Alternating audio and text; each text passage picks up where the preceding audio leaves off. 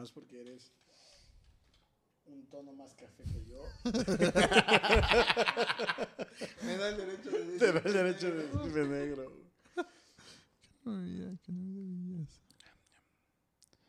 Canta la de Beautiful.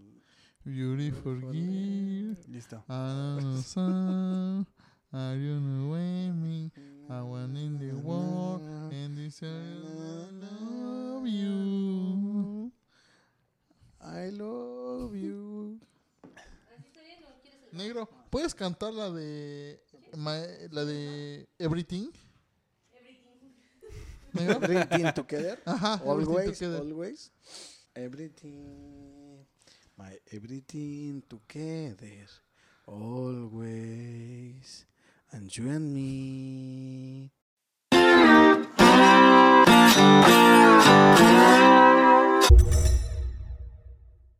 ¿Qué tal campeones? Bienvenidos una vez más a su nuevo favorito podcast Entre Campeones y de nuestro, nuestra esquina Ruda, de nuestra esquina ruda. Nuestra esquina ruda. En Ujú. casa tenemos a nuestro fabuloso Che. Che, Gracias.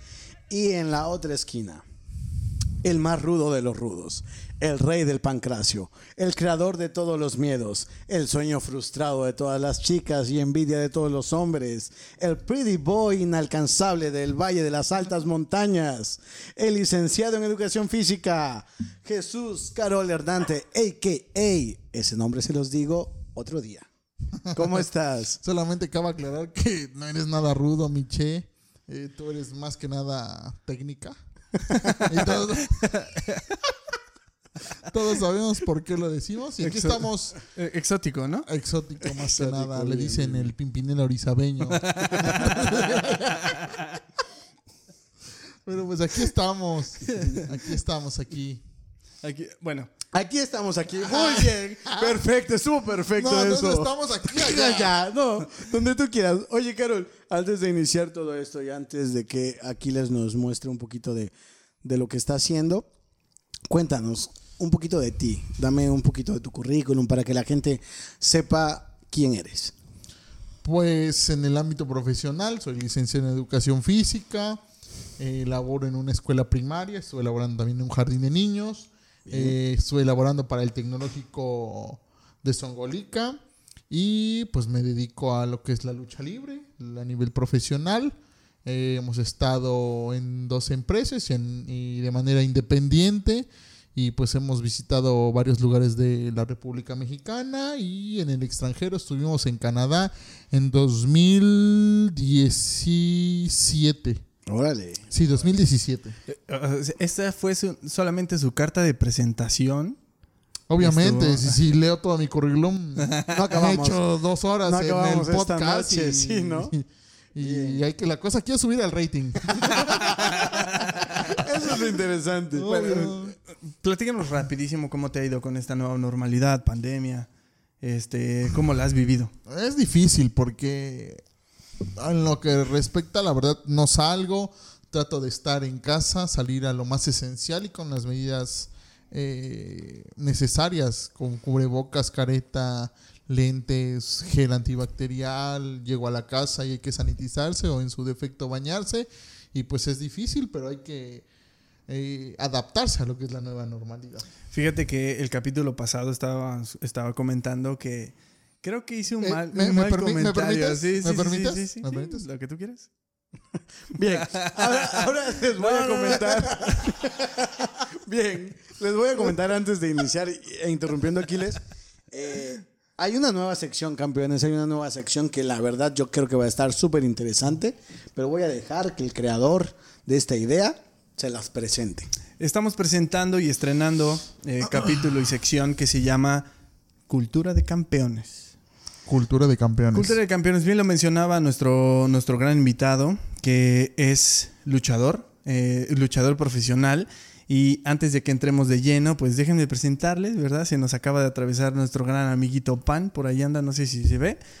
Pero este, también el capítulo pasado por ahí alguien se escuchaba ladrar. Que, que, Que es quería- Clio, quería- es nuestra, nuestra amiga Clio. Mira, te habla- nuestra amiga Clio que por ahí anda. Hola. Es, es una perra que tenemos. Y no hablamos de Carol, claro, no, hablamos de Claro. Mira, mira, te habla, te habla, te habla. Ah, ahorita, ahorita te atiendo. Permítame, estoy en una entrevista. Bueno, mira, vamos a continuar.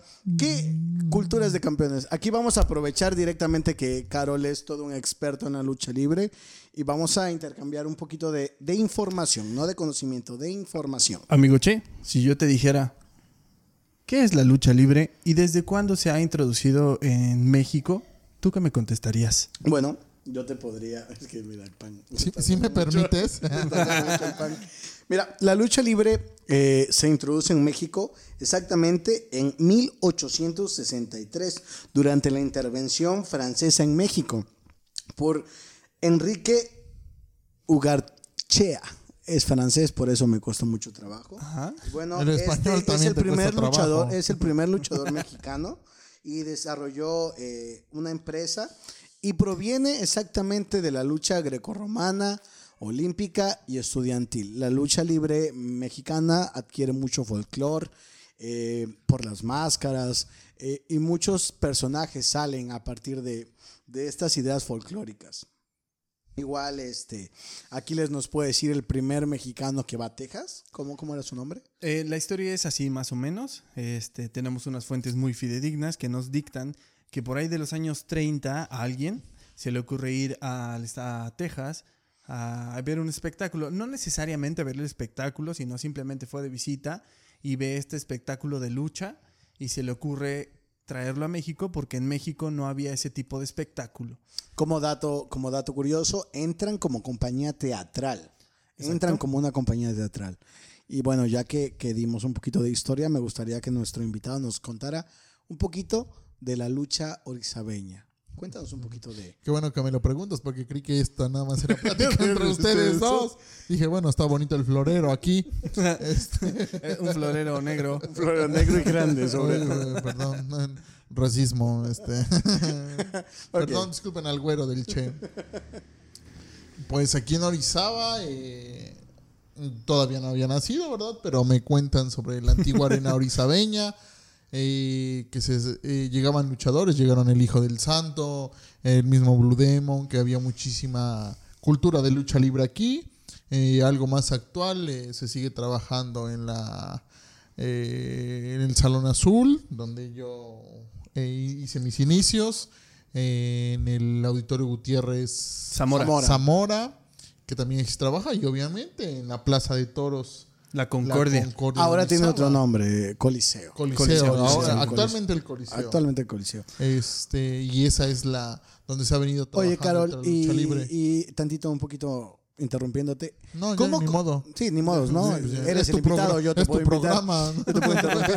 Este, Carol, ¿cómo ¿Qué? consideras el nivel luchístico orizabeño? ¿Tú crees que se encuentran. En, en un buen nivel a nivel nacional? ¿O crees que están despegando? ¿O crees que son referencia? Cuéntame un poquito de esto. Mucho tiempo la lucha orizabeña ha sido referencia debido a que, y, y- y- y con, te lo comento como ejemplo, donde nos siguen llevando a diferentes partes del país. Si yo como eh, promotor me sería más barato eh, tener gente de mi programa, eh, gente local, así no gasto en viáticos de los demás luchadores. Sin embargo, siguen eh, llevando gente de Orizaba a los diferentes lugares de lo que es la República Mexicana y eso te da pie a pensar de que estamos haciendo bien las cosas aquí en Orizaba. Oye, qué, padre. Yo, yo creo que es, es bien importante saber que Orizaba mm, es un referente en cuanto a ese deporte, pero cuéntanos un poquito más de ti, luchador profesional, ¿desde hace cuánto? Yo inicié en 2009. Estuve casi finales de 2008, principios de 2009. Estuve casi un año entrenando eh, de lunes a viernes, muchas de esas veces a doble sesión, para poder eh, debutar en lo que es la lucha libre. Entonces, desde 2009 a la fecha, hagan más o menos sus cuentas. ¿Cuántos años llevo luchando. No sé, Tú que eres licenciado. bueno. No sé, licenciado. Tú que eres bueno. Usted cuénteme. Mira, ni tú ni yo, él es ingeniero, dejémosle las cuentas a él. Llevamos muchísimo tiempo, no importa cuánto. La idea es el corazón. Sí. Oye, oye, voy a Carol. Cumplir, voy a cumplir 11 años. Fácil, fácil, más de 10. Fácil, más de 10. Ahí la Oye. Carol, está increíble, pero cuéntanos. Cuéntanos tu nombre luchístico, ¿de dónde nace? Porque yo, yo recuerdo en los ayeres, a mí me gustaba un nombre increíble que era Bomba Aérea. No sé por qué no dijiste que sí a ese nombre, ¿eh? La verdad estaba increíble, pero bueno, cuéntanos de dónde nace, nace tu nombre, aunque no reveles tu identidad, cuéntanos. Para contextualizar un poco, yo estudié con estos dos que están aquí, que me invitaron. Y, este, yo cuando inicié en esto de las luchas, yo los traté de invitar. Él incursionó un poco más, él siguió yendo más a lo de la capoeira. Y, este, y ellos querían que el nombre fuera Bomba Aérea, donde pusimos a él como el venado musical y a él, como ni lo apelábamos, ni nombre le pusimos. Entonces, este, esa es la situación. Pero bueno, mi nombre luchístico, por, por obviedad, no lo menciono, ¿verdad? Claro. Pero este. Ese nombre a mí me, me- me llamó la atención porque era como que de un miedo hacia, hacia diferentes cosas y es lo que yo trato de, de- de expresar arriba del ring, que me tengan miedo y que me tengan respeto hacia, esa- hacia mi nombre, hacia lo que hago, hacia el trabajo que realizo. Recordemos que yo soy rudo y tú eres técnica. Yo- ¿de, de verdad eres rudo? Sí, pues si quieres lo demostramos sin No, problema. con calma, con calma. Yo, yo, yo creo, hace rato antes de... Estábamos platicando y... y una pregunta así. ¿Hasta qué punto la, la lucha libre o lo que tú haces? Porque hace rato mencionabas que se presentó como, como un... Como parte del teatro. Como parte del teatro, aparte de la lucha es parte del teatro, pero me decía que hasta cierto punto la, la lucha no es real. ¿Hasta qué punto sí lo es? Mira, la lucha no está catalogado solamente como un deporte, sino está catalogado como el deporte espectáculo. Entonces, derivado de esa situación, yo lo que te puedo decir, eh, los golpes, las lesiones, todo es real, ¿no? Obviamente hay que dar un espectáculo, hay que dar un show, aunque tú te estés riendo y ahorita lo vas a ver. No, no, no, que te rías. no, No, no, no, sí, no, no, sí, sí, sí. Es más, ahorita, si tú me lo permites en... Es tu programa, amigo. No, no, es el suyo. Si fuera el mío, ni los tendré yo aquí, Hoy- vaya. Hoy, hoy es el tuyo. Este, si me lo permiten, o sea, hagamos la Es que de un pequeño golpe y ustedes al final de esto eh, me dicen si es verdad o si Mira, es mentira. Mira, me, me, ¿O tú qué opinas? me agrada tu idea. ¿O tienes miedo? No, miedo. ¿Un capoeirista con miedo? No, rayo. Miedo te cargo en los hombros. Pero te decía, Arte marcialista. te MMA, decía, te judo, decía, eh, vamos a, a practicar lo que tú quieras. Pero, Ah, bueno, pero perfecto. antes, antes, cuéntanos un poquito, ¿qué necesitas para ser un luchador? ¿Qué necesitas primeramente? Con, con, con respecto al entrenamiento. O sea, ya sé que necesitas como todo un personaje, como poder dominar al público, pero bueno, como en la, en la cuestión marcial, en la cuestión de entrenamiento, de, de- de disciplina, De ¿qué disciplina, necesitas? Pues primeramente, tú lo mismo lo acabas de mencionar, es disciplina, entregarte al gimnasio, estar constante en, en esa parte de- del entrenamiento, no dejar a un lado tu condición física. Yo sé que hay luchadores que los ven ustedes gorditos, que los ven grandes, que inclusive los ven lentos, pero de verdad, si ustedes los ven en un entrenamiento, eh, les sorprendería la calidad y la potencia con la cual realizan sus entrenamientos. Es que también tiene que ver el tipo de lucha, ¿no? ¿Cuántos tipos de lucha hay? Te voy a mencionar las únicas que sé, que son como la lucha de piso, la lucha aérea y la lucha extrema. Tienes también la lucha aérea, la lucha clásica, este, todos esos tipos de luchas y los que se van derivando de ahí, aunque eh, originalmente pues es la lucha clásica. A partir o derivado de la lucha clásica es que, que vienen los otros tipos de luchas, pero sin perder la esencia de esto. Oye, eh, me voy a salir un poquito de, de- de- del script. Cuéntame, para, para hacer lucha clásica, no sé, te digo, la historia marcaba que es grecorromana, que es olímpica. ¿Qué tanto entrena esto un luchador? Pues son las bases. ¿Son las todo, bases? Son las bases. Si tú, si tú o ustedes, los espectadores, recuerdan muchas de las películas que hacía El Santo, por ejemplo, que es un ícono en la lucha libre mexicana, recordarán que no había tantos vuelos, que más era amarres, llaves, contra llaves, eh, trabajo en nona, no se hacía ni todo eso de lucha extrema, mesas, sillas, escaleras, son modalidades que van derivando de todo eso, como se los mencionaba hace un momento, pero esa parte era la lucha clásica, la que nosotros, o bueno, intentamos partir de esa, de esa situación. O sea, para, para ser un luchador que apenas, o sea, imagínate que yo quiero incursionar en la lucha libre, mis bases tienen que ser la lucha olímpica, grecorromana y... eh, Colegial. colegial. Así es. A partir de, de que puedas dominar la base de esas tres luchas, ya es donde evoluciona lo que es la lucha libre. Y que, eh, siguiendo las normas de la, de la lucha olímpica, de la lucha grecorromana, que no se permiten las llaves a las extremidades, ¿qué cosas sí son permitidas en. Perdón, ¿qué cosas sí son permitidas en la lucha libre, por ejemplo?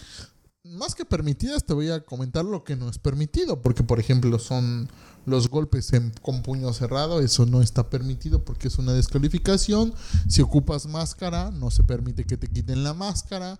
Eh, cuando te hacen un castigo es un es cuestión de ética, por ejemplo, cuando te van a volar, es ética, es un castigo que te está haciendo al que va a volar, tanto al que le va a cachar, pero sin embargo hay gente que- o compañeros que a pesar de la situación se quitan y obviamente la comisión sancionadora del evento es la que impone el castigo y en su caso eh, quitan la licencia para, para O sea, luchar. Pero sí hay alguien que regula ese tipo de malas conductas en cuanto a la lucha libre. Claro, están los comisionados, desde un presidente, un secretario y un tesorero. Aquí en Orizaba eh, está el como presidente el doctor Harkin y como vicepresidente el señor Alfredo García.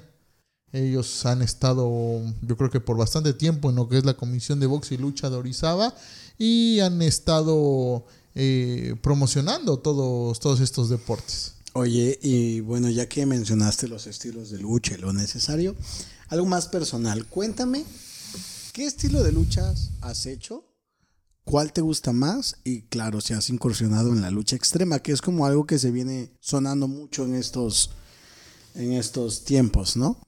Mira, para serte sincero, la lucha extrema hay que estar bien preparado. O sea, no nada más es subirte, romperte lámparas, alambres de púas, sangrarte, etcétera, etcétera. Porque la verdad no nada más es eso. Tiene que haber un trabajo previo a esto, como que limpiar, bueno, ahorita que está de moda la palabra sanitizar, ¿no? Sanitizar la lona, vacunarte, porque no sabes lo que el compañero de enfrente si sangra y se llega a pegar contigo, no sabes la enfermedad que pueda tener. Entonces, Precauciones, No, ¿no? se, no se me había ocurrido, pero. Hay eh, precauciones muy interesantes. Así es, entonces son razón. exámenes previos a eso y obviamente este acreditarte con tu licencia de luchador en, frente al, al comisionado de box y lucha en, el- en la, en la región en la que estés y este entonces la verdad no nada más es de vamos a rompernos sillas, mesas, etcétera. Sí, es todo un proceso, Y- pero bueno. es. Y a lo que refiere yo, eh, eh, lucha extrema, no incursionado. He incursionado un poco en lucha aérea. De hecho, tuve una lesión en 2018 que fue la que me apartó de la lucha libre a lo largo de 10 meses. Estuve con una férula alrededor de mes y medio, rehabilitándome casi 3 meses. Y este que me apartó, como les comentaba, un poco de lucha libre, pero derivado de vuelos y vuelos que pues desgraciadamente son accidentes, por eso se llaman así, pues les comenté, o sea, estuve apartado 10 meses de, de lo que es la lucha 10 meses fuera e- es muchísimo tiempo para un deportista que esté retirado tanto tiempo, pero a lo largo de, de- de- de tu carrera profesional, ¿en qué empresas grandes has estado? ¿Si has estado en empresas grandes? ¿Te has permitido ese lujo?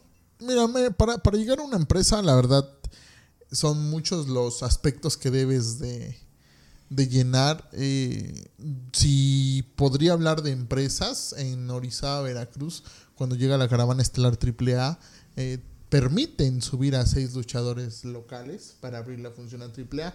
En 2010 tuve la oportunidad de subir a, abrirle la cartelera AAA y sobre empresas, eh, son empresas más que nada locales, por ejemplo en Tehuacán, eh, con promociones Neón, en Fortín con promociones Josaga, en Córdoba, en la antigua eh, Arena Monumental de la Calle 15, que son pequeñas empresas y que, que van combinando talentos de AAA en este caso, o de Consejo Mundial de Lucha Libre con el, con el elenco local que se tiene. Oye, y cuenta, cuéntale a la gente, porque yo sé que estas experiencias no todos las, las viven y no todos están conscientes de qué pasa. ¿Qué sentiste al entrar a la Plaza de Toros en ese entonces, la Concordia? Ver tantas personas, tanto grito, tanto aplauso, tanto abucheo. ¿Qué se siente? Es, es diferente, ¿no? Y yo Muy creo, diferente. Y aparte porque, o sea, está lleno. Sabes que hay que satisfacer eh, las ansias de un público que está esperando otra cosa que no eres tú. Eh, eh, hablando de tu primera vez. Imagínense al todo lo que me acaban de mencionar, adicionarle la emoción de poder cambiarte, estar en los vestidores de, de los que habían sido mis ídolos. Imagínense, ustedes ubican a la parca, en paz descanse, sí. ¿no? Sí, sí, sí, Imagínense cambiarme en el mismo vestidor que él, verlo sin máscara, eh, cruzar un par de palabras con él. O sea, lejos de, de- de antes de subir al ring y de presentarte con el público y las luces, la gente, el monstruo que representa el ahora actual coliseo. Eh, Orizaba. orizabeño o Orizaba eh, aquí este que representa como les comentaba lejos de eso cambiarte, compartir vestidor con todas esas estrellas de la lucha libre. Y pues la verdad es una experiencia que sí te da nervios, pero hay que vivirla, la disfrutas y es parte de todo esto. La verdad eh, ha sido una de las de mis mejores experiencias porque yo creo que un año antes yo las veía en la televisión, yo las veía cuando vine aquí en Orizaba y yo les aplaudía, yo era el que estaba sentado en las gradas y un año después estar compartiendo vestidores con ellos, la verdad es una experiencia muy padre. Euforia, ¿no? Total. La verdad que sí, después viene el salir al ring, yo creo que sale uno, bueno, no creo, así fue, ¿no? Sale uno nervioso, pero después del primer golpe se te quitan los nervios y a darle porque el show tiene que ¿Y continuar. hay, y hay algún ritual, hay algo que Ajá, tú digas. "Ah, me lo voy a quitar así? ¿O la experiencia misma te lo da? Fíjate que eh, entre mis compañeros eh, soy criticado en el sentido de que yo soy de los últimos que me cambio, ¿sale? Soy de los últimos que me, que me visto, que me pongo la máscara, que me pongo las, la- la- las mallas, las botas, etcétera, etcétera.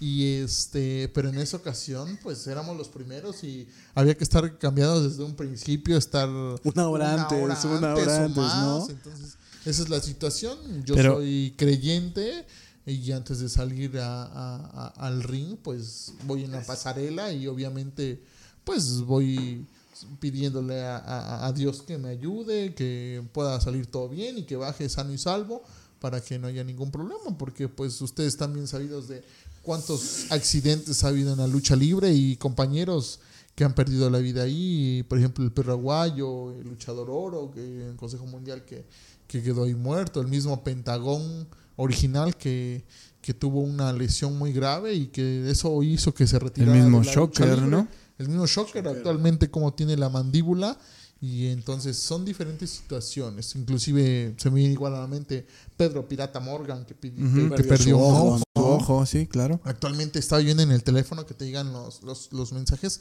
Estaba viendo un referee muy conocido en Consejo Mundial de Lucha Libre, Baby Richard, también Sí, dice que ah, se claro. tuvo que alejar de la lucha libre porque luchando perdió un ojo y así fue como él se convirtió en, referee. en referee. Entonces es la situación Richard, y sí. son los tipos de rituales, entre comillas, como tú lo mencionas, que se hacen No. o que yo hago. Que tú haces, ¿no? Fíjate Excelente. que e- es bien interesante porque a final de cuentas cuando tú prendes la televisión y estás viendo un espectáculo de lucha libre o cuando si tienes la oportunidad de ir a verlo en vivo, yo creo que vale muchísimo la pena que vayas a un espectáculo de lucha libre, pero hace Pero- rato estaba diciendo que, que los golpes no son reales. Ah, seguimos. con ¿Cómo?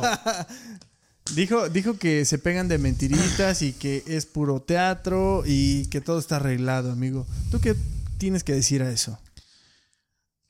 Yo era muy guapo y miren después cómo es que quedé. Entonces, imagínense. Por eso, por eso lucho enmascarado. Yo creo que tú igual has Ah, no. luchado mucho tiempo porque No, yo sí. la, la fortuna de un peleador es que no necesita ser bonito para pelear. ah, Ah, bueno, sí. eh, Por- Evidentemente el que no pelea es Aquiles, ah, ¿no? ok, ok, sí, sí. Oye, y bueno, yo sé que la lucha ha cambiado muchísimo, ah, desde su inicio hasta lo que vemos hoy en día, y quiero tu opinión como profesional. ¿Tú crees que la lucha ha perdido el sentido original, eh, los valores, el fundamento, y hacia dónde tú crees que se está proyectando? Es decir, vemos que, que Estados Unidos nos bombardea con, con lo que es a mi gusto, no es una lucha de calidad, pero nos bombardea con muchísimo mercadotecnia. Dime tú, ¿qué es lo que piensas acerca de este tipo de cosas? En Estados Unidos es el wrestling y en México es la lucha libre. Entonces yo creo que a partir de lo que te comento se ve un poco la diferencia y, y a lo que mencionas de la lucha libre, yo creo que si se tienen las bases de lo que realmente es la lucha libre, tú eres maestro de educación física, conoces los implementos que puede tener o las variantes que puede tener la educación física, lo mismo pasa en la lucha libre, si tienes lo esencial es lucha libre. Eh, desgraciadamente o agraciadamente mm, se ha tenido que modificar porque pues el que no el que no cambia de la, diferencia de cómo ver la lucha libre o mejor dicho el que cambia la diferencia de cómo ver la lucha libre hace que el público pida nuevas nuevas atracciones, pero sin perder la esencia de la lucha libre. Triple, la empresa Triple A se ha destacado o se ha caracterizado por hacer este tipo de, de, de cambios en la lucha libre. Si ustedes se dan cuenta, después de pasar de un ring cuadrilátero, pasó a un hexadrilátero, pasó a, a un de una jaula pasó a un tipo domo de la muerte, empezó a motivar lo que eran las luchas extremas mm, en comparación al Consejo Mundial de Lucha Libre, que ellos siguen trabajando en un cuadrilátero y que Más puristas, ¿no? Más puristas. en las en las luchas de la Arena México yo creo que después de que Atlantis ganó la máscara de Último Guerrero, De Último Guerrero, ya sí, no ha claro. habido sangre. Si ustedes se dan cuenta, vean esta característica, en Consejo Mundial de Lucha Libre ya no hay sangre. Es que yo, yo creo que eh, la referente de lucha, de, de lucha de- del Consejo Mundial es la lucha clásica. Es la lucha clásica, justo. Es un poquito menos de teatro y puedes disfrutar un poquito más la lucha libre en su máximo esplendor, ¿no? Y bueno, yo- me gusta lo que dices, pero Carol, luchador, ¿qué prefieres? Tú como luchador, como persona, ¿qué prefieres? ¿Qué te gusta más? ¿Ese tipo de lucha o un poquito más todas estas, no sé, ex- extravagancias que está haciendo AAA, por llamarlo así? Lejos de preguntarme a mí como luchador, mejor deberías de preguntarme como espectador, porque el que paga manda, se dice, ¿no? Se dice por ahí. Si No, la gente, Según, si, según. la- si a la gente le gusta ver un- una variante de la lucha libre, esto es negocio, esto es también deporte Sí, espectáculo, claro. y Sí. obviamente eso se le va a dar a la gente. Claro, yo, yo entiendo esa parte, Carol, pero bueno, seamos sinceros. ¿Qué es lo que te gusta? Yo te voy a dar un ejemplo. En el ámbito de las artes marciales mixtas existen dos tipos de peleadores. Los que hacen un montón de, de propaganda como, como, como Conor McGregor, que hizo todo un show que ¿Te era, calmas? era, era solo un, un, un espectáculo. Oh, sí, sí. y, al, y al Oh, momento sí. de pelear, Khabib lo hizo pedazos, ¿no? Khabib, Para no, no fue Khabib. Khabib, no puedo decir el segundo apellido, es muy difícil. Khabib Num- Numer- Fue Mayweather. Estoy hablando de la lucha de campeonato donde perdió contra Khabib en, ah, la, ya, en ya, la- ya, en la ya, UFC. La otra, sí. Entonces, el punto, el punto que yo, yo te estoy pidiendo es que, bueno, yo como peleador te digo, yo prefiero ser un peleador muy concentrado, deporti- eh, deportivo, respetuoso con respecto a mi rival. En la lucha, ¿tú, como, ¿tú qué prefieres? O sea, yo sé que si te pagan, se hace. Pero tú, Carol, ¿qué prefieres? No, pues preferiría muchísimas de las veces la lucha clásica. Sí, Los te que gusta fueron más. luchadores clásicos tardaban 30, 40 años luchando, pero porque la misma estilo de lucha libre se los permitía. Ahorita ves a luchadores aéreos extremos, hay un este eh, estilo de lucha que se llama Strong Style, que es un estilo de lucha sí, más claro. recio, más fuerte. No, no la conozco. Y entonces este son luchadores que 10, 15 años y ya los ves mal porque de verdad es muy fuerte lo, lo que hacen. Entonces, si yo me dieran a elegir por longevidad, por perseverancia, lo que tú quieras, obviamente la lucha clásica. Claro. Hay, hay un ejemplo, no sé si, si me acompañan con esto, de psicosis, ¿no? Que ahora en la actual AAA llegó como nicho el millonario. Cuando luchaba en, en, en la W era increíblemente, él volaba, giraba, tenía una lucharía espectacular. Cuando llega a México como el nicho el millonario que pierde el nombre de psicosis, tenía un problema en las rodillas increíble, ¿no? Carol, tú deberías Lo saber sigue más. teniendo, es un problema de, de que tiene las, las rodillas cóncavas. ¿Cóncavas? Entonces, o como vulgarmente se le dice que las tiene, que Charritas. está charritas. Tacharrito. Y se fue aumentando, ¿no? Él, lejos de utilizar mallas, ya utiliza pantalones de esos un poco más amplios para tratar de Ocultar esa. ocultar esa, Sí, sí, sí. esa problemática que presenta en sus rodillas. Pero vuelvo a repetir, o sea, él, él es un claro ejemplo y un gran exponente de la lucha libre y con la especialidad, por llamarla así, de la lucha extrema. Claro, y, y tú, tú- creo que tú no eres muy partícipe de ese tipo de lucha, ¿no? De Bueno, la lucha extrema. Es como, ya te gusta más la de piso y bueno, pues ya. Yo creo que cuando tuve la oportunidad de, de, de practicarlo, que no, no fue tampoco mucho tiempo, fue más porque fue, fuimos a, un, a una... Sí, porque ibas de metiche. Sí, básicamente. básicamente iba de metiche. Me dijo, oye, ¿cómo ves? Ahí este, en el Salón Azul hay, hay este clases Entrenamientos de de lucha, libre, claro. box y lucha libre. Y dije, pues vamos a ver qué onda. Me acuerdo que esa vez, este. Me, me- me marcó y me dijo, ¿dónde estás? Y yo estaba en mi casa, güey. A, a mí se me había olvidado. Y me dice, ¿dónde estás? Digo, en mi casa. ¿En mi casa? Y dice, bueno, vamos a venir a entrenar. Digo, ah, sí es cierto. ¿Qué llevo? Pues trae, este, pues es que ya estamos a 10 minutos. Digo, madre, es que no tengo, no tengo short. Yo aquí traigo un short de, de sobra y tengo unos, Llevaba todo, Carol yo llevaba tengo- todo. Yo tengo unos tenis de sobra, tú, jálate. Ya me Tú agarré solo llegas. Sí, tú solo llegas. Yo agarré mis cosas, llegué, estuvimos con este. Ahí llegamos. Y creo que el primer día. El primer día fue que el ring estaba desarmado. No sé si fue esa vez.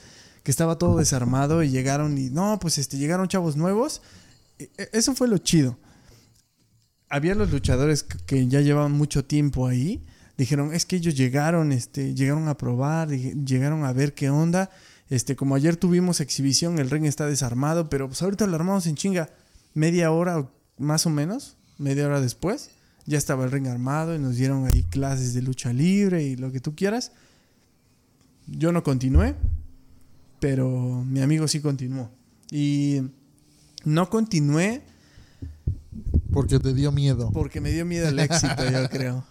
Sí, sí, sí. Realmente no sabría contestarte porque en ese entonces estaba la lucha libre, había entrado capoeira y artes marciales Y mixtas. la música. Y la música. Entonces tenía que decidir entre todas esas oportunidades y tuve que dejar la lucha libre. Bien, eso está muy triste. No, no es cierto. No, porque tú ni siquiera estuviste. Ni cada- siquiera te probaste. Fíjate que creo que sí, él me acompañó creo que una o dos veces y Sí. sí lo hice subirse al ring. Y bueno, él tiene este ya desarrollado habilidades de capoeirista. Tiene muy buena flexibilidad, muy buena acrobacia. Solamente era mm, ponerle los fundamentos de la lucha libre, pues sí le hice subirse una o dos veces me Subí, parece, subí dos veces al ring. más o menos. Fue, fue interesante, la verdad. Luchar es otro, otro espectáculo, luchar es otra situación, está increíble. Y esto me lleva a la siguiente pregunta, Carol. Para llegar a una empresa, eh, hablemos remunerada, hablemos famosa, o al menos conocida a nivel México, Para llegar a la televisión. puede ser, puede ser, ¿se necesita el famoso palancazo mexicano Compadrazgo. o es por tu talento? Por las dos cosas, tanto compadrazgo como el talento que llega Dame dos ejemplos, así ya jugosos. Dame dos ejemplos. Uno de, de la neta, este no, no la arma y este llegó por sus propios Oh, méritos. ajá. Yo creo, antes de que lo contestes, yo creo que Sombra llegó por sus propios méritos. ¿No? Tú dices que por sus propios méritos, pero toda su familia ha sido luchística. Luchística. Entonces, imagínate, ahí es un ejemplo, como lo comentas. Tiene el talento, desarrolla más talento y tiene. eh, Todo el palancazo. mm, Ah. Llamémosle así, el palancazo de su familia dentro del Consejo Mundial. supo hacer su leyenda, ¿no? Claro que lo supo hacer. Después perdió la máscara con Atlantis. Emigra a la WWE y ahí empieza a hacer su carrera y hasta el final. Dime, por ejemplo, ya me dijiste a alguien que fue un palancazo. Dime a alguien que tú consideres que se lo ganó. Alguien que se lo ganó. Mira, ahorita está haciendo mucho el boom de en redes sociales de Mamba, luchador exótico. Ah, sí. él, él comenta e inclusive ha pasado eh, videos de cómo inició allá en, la, en el norte del país, cómo fue que llegó a México, cómo estuvo, tuvo que sufrirla, estuvo en un torneo que se llama Ya va la Gloria de AAA y hasta la fecha no tiene, tiene unos cuantos años apenas que le empezaron a dar televisión, que estuvo trabajando con el maestro Apache, que en paz descanse, entonces es un claro ejemplo de, de que él perseveró, perseveró, perseveró, pero imagínate cuántos años tuvo que, que, que hacer, luchar. que luchar, que trabajar y que llegar a, al- a- a la Ciudad de México, que es la, La capital, la, la capital, capital. de la lucha libre también para nosotros. Y hablando un poquito más como e- esta analogía de, de corredor, ¿cuál ha sido tu recorrido en la lona? ¿Cuáles han sido las empresas por las que has pasado? ¿Cuáles han sido las cosas más importantes que has hecho a lo largo de tu carrera? Cosas importantes, pues he estado, mucho tiempo estuve de independiente o hemos estado de independiente. Eh, estuvimos trabajando cerca de un año más o menos para Josaga en Fortín y después me absorbió eh, lo que es ALLP, la Asociación de Lucha Libre Profesional de Orizaba, con la cual tuvimos un gran convenio con el Consulado de México en Canadá. Estuvimos en 2017 en Canadá, como se los comenté. Y a mi regreso en 2018, antes de lo de mi lesión, fui el primer campeón universal de la Asociación de Lucha Libre Profesional. Después nos adherimos a lo que fue eh, Alfa, que es de Asociación de Asociación de Lucha Libre.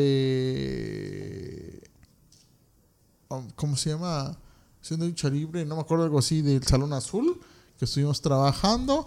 Y pues, obviamente con promociones que son no son tanto empresas pero sí como que promociones eh, de allá estuvimos hace mucho tiempo en Tehuacán, en Oaxaca, hacia Tuxtepec, hacia Veracruz, con este Club de Lucha del Puerto, también estuvimos trabajando, e inclusive ahí estuve alternando, me dieron la oportunidad eh, gracias a, a uno de sus pilares, Black Baby, eh, estuve, tuve la oportunidad de luchar con, con estrellas de la talla como fue Crazy Boy o como lo fue el hijo de Lismark. Este, Hijo de con ellos Lismark, estuvimos es trabajando. Muy bueno. Entonces, este, pues hemos tenido esa, ese pequeño bagaje en esa Sí, sí, sí. situación, ¿no? Y bueno, amigo, ¿qué sigue para... Oye, eh, No, creo que ya la... no, no la. Denme un chance. Vamos a hacer el reporte habitual, por favor, para la madre. domadora. Llevas cuatro, güey. dale, dale, dale. Tres. Sí, que, salga Eh, que venga el staff también. Tres, dos, uno. Ni te ves, solo se te ven los dientes. La importante, la importante es que vea mi cuerpo. Negro, llevas cuatro reportes. Y voy a ¿no? llevar como 20 si es necesario. Continuamos con la entrevista. No, no sé si pueda decir tu nombre ya y luego lo, lo, lo pasamos por la edición, a menos que tú me digas que no hay problema. Pero ¿qué sigue? ¿Qué sigue en tu carrera profesional como luchador? ¿Qué sigue? Pues creo que tengo que seguirme preparando, entrenando. Obviamente esperar a que termine todo esto de la pandemia, lo del COVID y pues ver qué más, qué más viene. Digo, tengo un buen representante. Saludos para Marcos, este que me ha apoyado, que me ha conseguido buenas luchas y buenos lugares a donde ir y pues yo sigo confiando en él, seguimos teniendo contrato con él, entonces no hay ningún problema. Y este y pues ¿qué, qué viene? Pues seguir trabajando, eh, seguir participando en los demás eventos en los que nos, nos, nos inviten, nos contraten. Y, y esa es la parte que sigue, no, no hay de otra. Yo Oye. creo que yo creo que ahorita es muy temprano para preguntarlo, pero no sé si tienen fechas previstas o las fechas que ya tenían como en acuerdo se recorrieron? ¿Cómo estuvo el asunto en ese sentido? Teníamos fechas y desgraciadamente por lo que todos sabemos tuvimos que cancelarlas. Ahorita hubo otras fechas que inclusive venían en los próximos meses, pero pues como hay una incertidumbre muy grande en cómo se viene toda esta situación, vuelvo a repetir, del COVID-19, entonces eh, hemos regresado inclusive eh, adelantos que nos han estado enviando para poder apartar fechas. Entonces ahorita tenemos todo en blanco hasta nuevo aviso. Oye, Carol, y una pregunta que yo creo que todo deportista en algún momento se hace o le hacen. El retiro. ¿Cuándo lo piensas? ¿Próximo? ¿Que vas a hacer un par de cosas más? ¿Tú crees que tu cuerpo ya dio suficiente? ¿Cómo es el retiro para ti? No, para mí el retiro, lo único que me podría retirar sería una lesión igual de fuerte como la que tuve. Yo creo que ese sería mi retiro. Mientras tanto, seguir trabajando. Hasta que el cuerpo dé. Pues sí, hasta que el cuerpo dé, no hay problema. Hasta que la mandíbula ya no te deje Ya hablar no te también. deje hablar. Como Shocker. como, como cualquier luchador, como cualquier peleador. Hasta que El tu espíritu dé Pues sí, y el cuerpo esté pues disponible. esa es parte de, ¿no? Sí, Digo, sí, sí. tuve maestros de lucha libre que eh, es- eran personas mayores, muy mayores de edad y que sin embargo seguían luchando, pero porque así se los permitía su físico, su estabilidad emocional.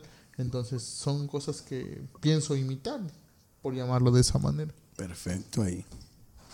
Pues bueno, yo creo que mm, podemos, no sé si podemos cerrarlo hasta aquí. Yo creo que... Yo sido- creo que antes de que cierres, vamos a llegar al punto donde aquí... ¿Qué te parece si No, eso, no, no, eso no, lo dejamos no, al no, inicio? no, lo dejamos al inicio no, como, no. como, como una la cápsula inicial de como las embarradas No. que siempre haces.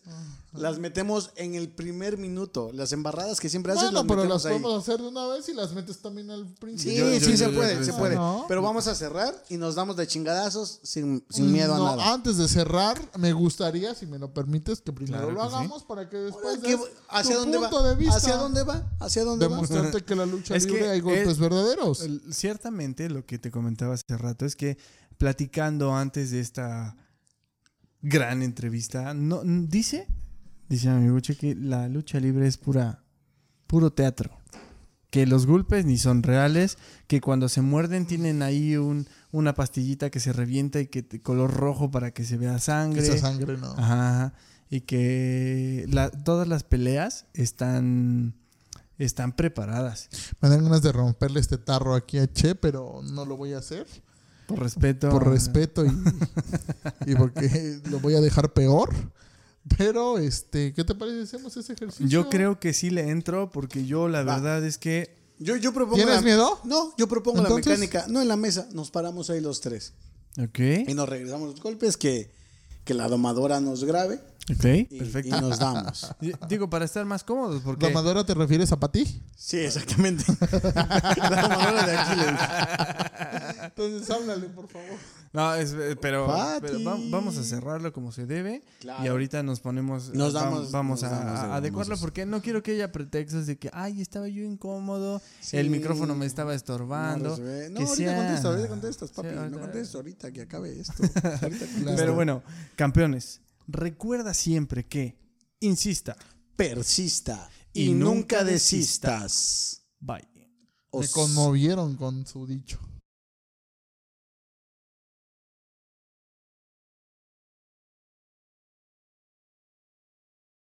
Lo prometido es deuda. No sabemos hasta este punto si la- los golpes son reales. Pero. ¿Estás listo, Che? El triángulo va de la siguiente manera: Carol Che, Che. Aquiles, y Aquiles a Alfredo. mí y de regreso. Y de regreso. Ok, va. Tres, dos, uno. Pero hay que poner tu cara, güey. ¡Ah! Ahí, ¿Ya? ¡Ah, maldito! ¿Listo? ¡No! ¡No mames! ¿Ya No, está listo? Carol, ya, güey, pero no. Sale. No es necesario. ¡Ah! Está metiendo la No, mano. no meto la mano, no meto la mano, ahí está, ahí está, ahí está. Ahí está, Pero ahí tienes está. que Más abajo, bajarla. Más abajo. Güey, la cámara. ¡Ah! Vas con Aquiles. Ok. Yo no sé golpear de esa forma. Pero se la voy a regresar a Aquiles para que le pegue igual de duro. En, algún- en- en algún momento va a tocar contigo. Ay, Ya lo sé. Putas chichotas que tiene, ¿eh? vas, vas. Ahí voy. Una. Dos. Me ardió la mano. a mí. ¡Salió bien! Me ardió la mano. a Te, toca agarrar el Ya no micrófono. quiero jugar, la neta. ¿Tú eres derecho? Sí, sí, sí, soy, soy diestro. No, espérate, espérate, esto va a ser bueno. Voltea tu carita, amigo, porque si no te quiero pegar. Una, dos, tres. Más o menos. Sí, muto. ¿Podrías pegarme de la misma forma? Agárralo porque va de regreso. ¿Qué va? Ahorita podemos enseñar Oye, cómo vale. me quedó. Va, de regreso. Lo, lo opcional es sacar el pecho, ¿listo? Así nada más. ¿Cómo, ¿Cómo nos quedó las chichis? Porque realmente me arde y siento que me rompió algo. ¿Listo? Haz tu micrófono por porque puedo acá. aquí, por aquí abajo. Una, dos. No mames. Estuvo, estuvo, estuvo tranquila. Estuvo tranquila. Estás todo rojo. No, ahorita, ahorita te, te descubres el pecho. A ver, no, tú no veas, a ver. Mira, mira esto. Este fue de él. Por tuyo eso, porque yo te lo doy con amor. Vas, vas. No, yo, aquí les. Puedes darlo en este, Sí, sí, este, claro, de donde tú quieras. Donde tú ¿Tú se quieras. te ve?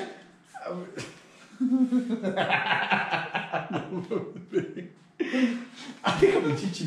¿Puedes, por favor, no Sí, pegarme este, tan duro? No, no sé, pero es que depende de cuánto impulso agarre mi mano, pero va. No mames. Aquí abajo. Una. ¡Ah, no quiero! Puedes gritar, güey. Una. Qué bueno que no hay nadie. Dos. Es un- No, no, no, no, dale, no, dale, no, metí las manos, fue la acción. Una, Uno, dos. ¡Ah! No, no, no, ¡Ah! dale Ya bien, dale fue. bien. No, ahora va el regreso. güey. Welcome to the Welcome to the bathroom. bathroom. A esta. Sí. Ok. Me, me ardió la primera, le voy a dar en la segunda. Esa no valió. Tres, Pero este micrófono por acá, vale. dos. ¡Ah, mi mano! Ya me ¿Miren si es Miren mi mano, miren mi mano. A ver, sus boobies. Sí tiene rojito, mira acá. Entonces, no, ¿quién te- yo te lo di acá. Perdóname. Te mamaste. Ve mis boobies. Ve mis boobies. Ya, reto cumplido. No, no. No, No, no, nada más curtido. Yo creo que debería de darse sin camisa, güey.